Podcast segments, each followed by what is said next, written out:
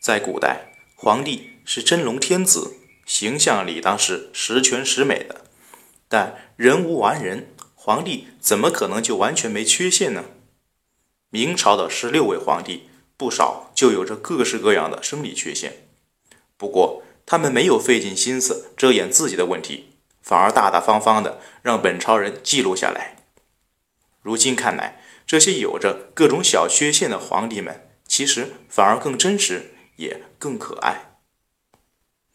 一，天生大脑袋的明英宗朱祁镇。明英宗朱祁镇这个命途多舛的皇帝，因为一部《女医明妃传》又大热了一回。不过，与电视剧中那个帅哥形象不同，真实的明英宗长得恐怕并不好看。据《明史录》记载，朱祁镇一生下来就与众不同。龙颅魁硕，迥异长伦，脑袋比别人大许多。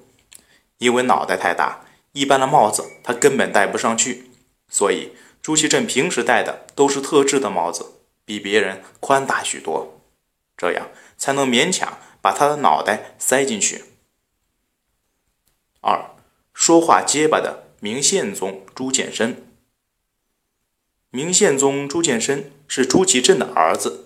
继承了他父亲大脑袋的基因，生得广额丰硕，身材微胖，面相忠厚，一看就是老实人。他这辈子最有名的事儿，大概就是和比他大将近二十岁的万贵妃那道跨越年龄的旷世激恋吧。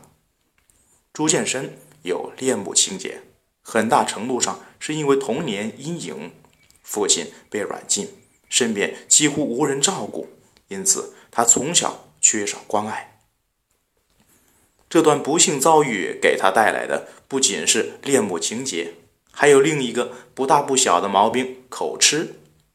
其实，在童年的时候，朱见深说话可一点都不结巴，相反的，还因为读书音像洪亮，受过他父亲朱祁镇的夸赞。可是童年几番多舛，让他的口吃变得越来越严重。身为堂堂天子，每日都要上朝与大臣交谈，但朱见深偏偏欲淫微痴，一着急说话就开始结结巴巴。某次，朱见深召见内阁诸大臣，一时紧张，竟半晌也没憋出一句话。大臣们当然不敢先于皇上开口，于是君臣双方面面相觑，场面尴尬极了。一时间，成为朝中的一大笑谈。不过，口吃归口吃，恋母归恋母，朱见深的头脑可灵光的很。他能文善画，修养深厚，亲自创作的一团和气图，在后世民间都成为吉祥如意的象征。此外，他还慧眼识才，在后来的弘治、正德、嘉靖三朝都大显身手的杨一清。就是被朱见深发掘出来，并亲自指示内阁大臣着力培养的。三，从小就秃顶的明孝宗朱佑樘。明孝宗朱佑樘是朱见深的儿子，他的童年过得比他父亲还惨。按照明史的说法，自他母亲继妃怀上他开始，这娘儿俩就饱受万贵妃万阿姨的残害。万阿姨自己生不出娃，也不让继妃生娃，因此屡次向继妃下毒毒害她。朱有堂从小就被这些毒药影响，因此一出娘胎就顶寸许无发，头顶上少了一块头发，再也长不出来了。当然了，反正可以戴帽子，因此从画像上也看不出这秃顶的问题来。明史的说法也不一定对。因为万贵妃虽曾向朱佑樘和继妃下毒，但那些被指使的宫女太监都不听她的，却反过来保护这对母子。那么朱佑樘实在不太可能被药所害，所以朱佑樘的秃顶倒不一定是因为万贵妃下毒，也有可能是他父亲朱见深服食重金属丹药所造成的。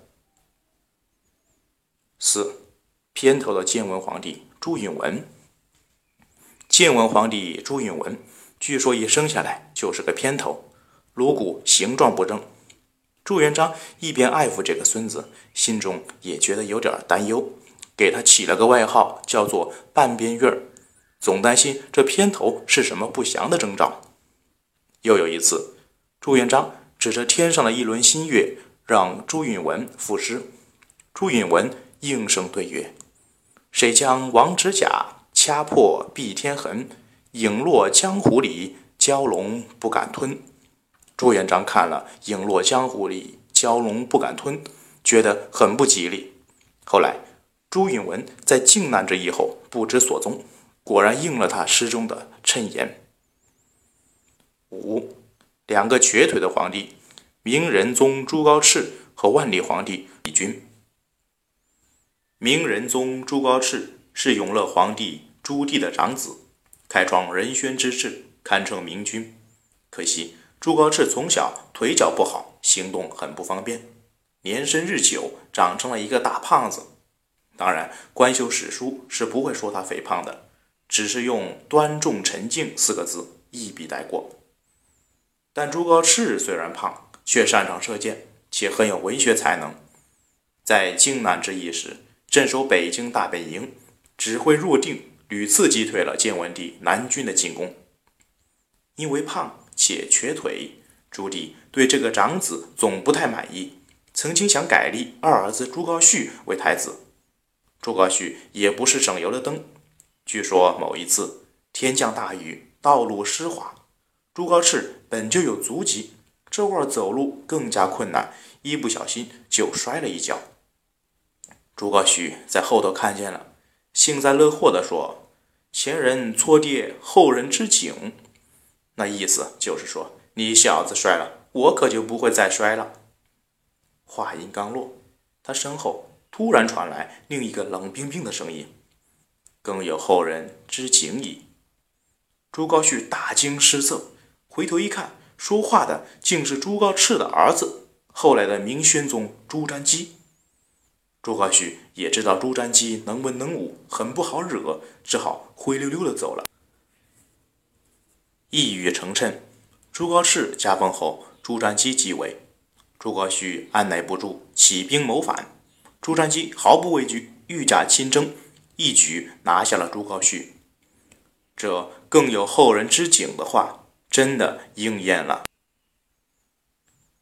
与祖宗朱高炽不同，明神宗万历皇帝朱翊钧并不是从小就学。